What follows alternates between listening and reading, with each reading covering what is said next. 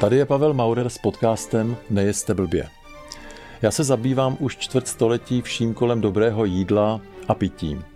Mým tématem je i plítvání vodou a potravinami, kvalita farmářských a biosurovin a také celý náš životní styl, protože já si myslím, že šťastné a správné přijímání a taky pohodové vylučování zásadně ovlivňují všechno kolem nás a samozřejmě nás samotné.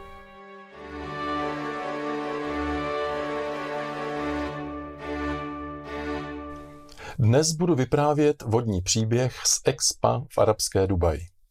Milí gastronauti, vyzkoušejte si aspoň jednou v životě celý den nepít. Žádné jídlo, žádná tekutina, od rána do večera. Já jsem si tenhle půst zkusil a měl jsem spoustu zážitků. Divili byste se, co to s netrénovaným jedincem udělá. No a když se ovšem člověk nachází v sálající poušti, tak to je fakt hodně těžký bobřík odříkání.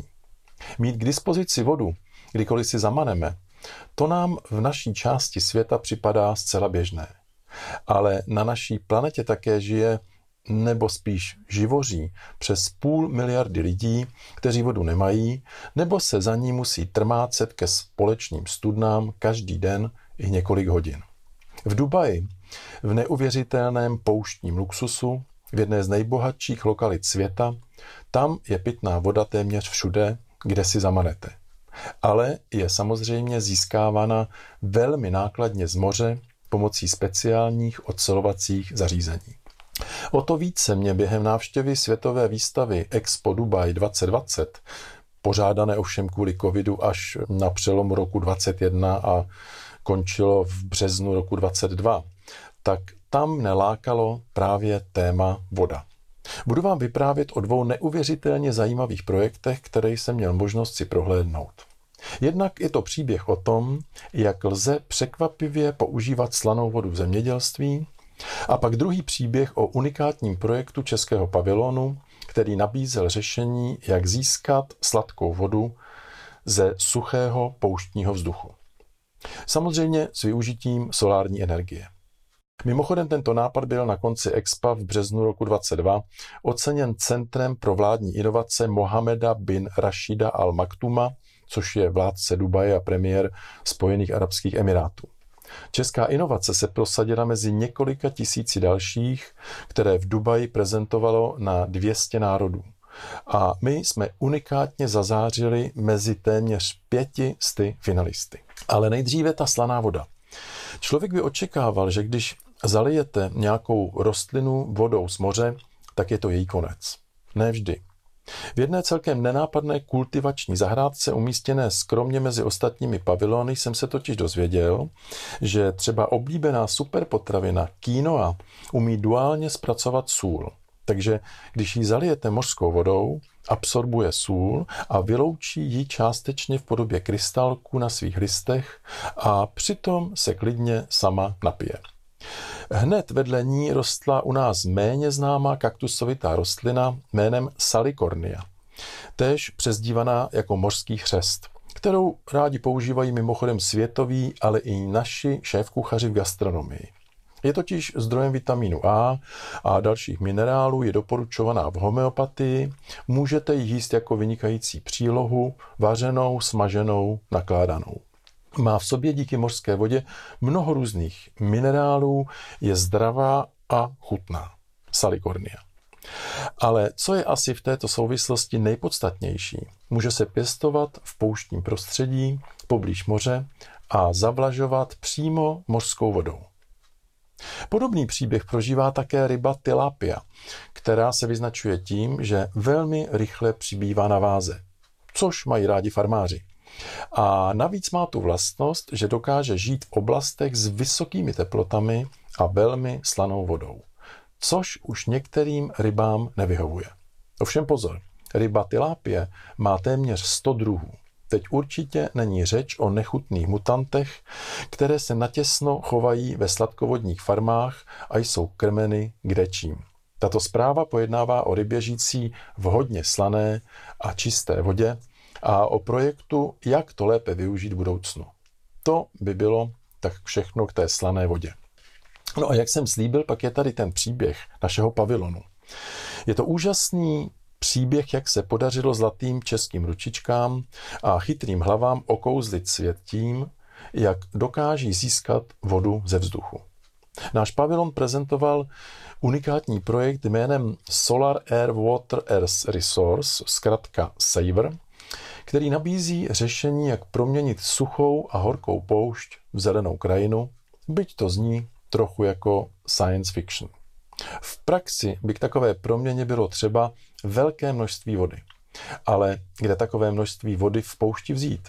Naši vědci vyzkoušeli jako hlavní zdroje slunce a vzduch. Toho je tu dost.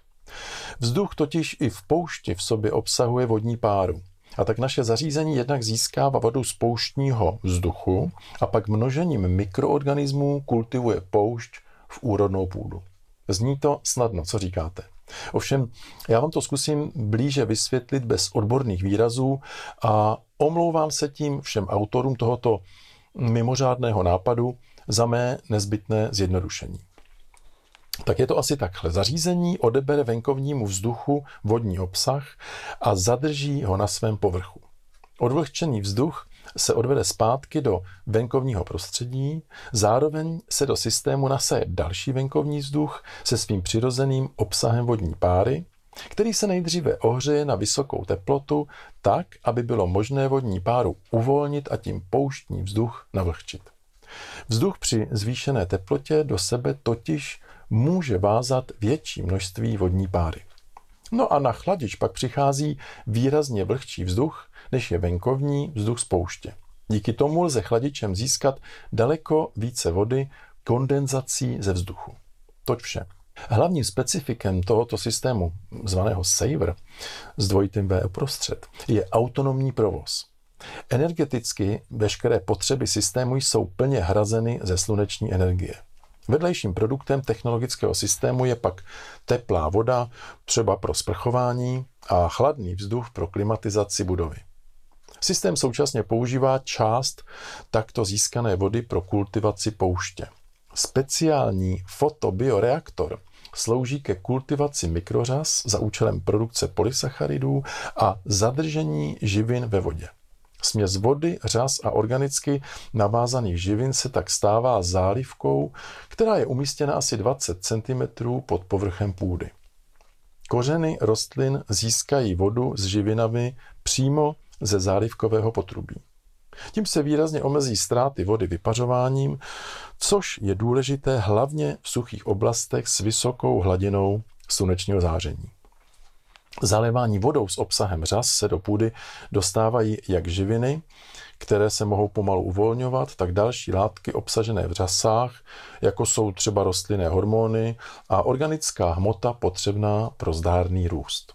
To vše oživí půdu natolik, že se stává vhodnou pro pěstování i v tak extrémních podmínkách, které se nachází v poušti. Tolik poněkud mnou okleštěné odborné vysvětlení, jak člověk dokáže pracovat s přírodou. Náš český pavilon byl vlastně protknut vodou i ve formě některých artefaktů. Neuvěřitelný význam pak mělo oficiální ocenění za tento nápad. Možná, že budoucí pouštní oázy budou fungovat na tomto principu, který vynalezli naši odborníci. Na začátku tohoto příběhu jsem vás nabádal, vyzkoušejte si den bez vody.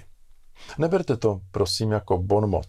Je to opravdu velmi dobrá zkušenost, kterou mnozí lidé zažívají nedobrovolně kvůli chudobě nebo umyslně v rámci pravidelného půstu či ramadánu.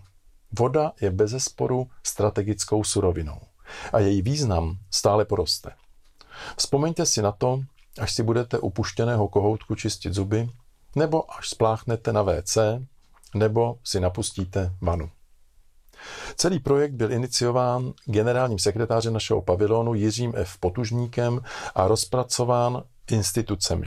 Univerzitní centrum energeticky efektivních budov a Fakulta strojní ČVUT v Praze a Botanický ústav Akademie věd ČR. Tak, milí gastronauti, nejeste, nepíte a když to půjde, ani nežijte blbě. Váš Pavel Maurer.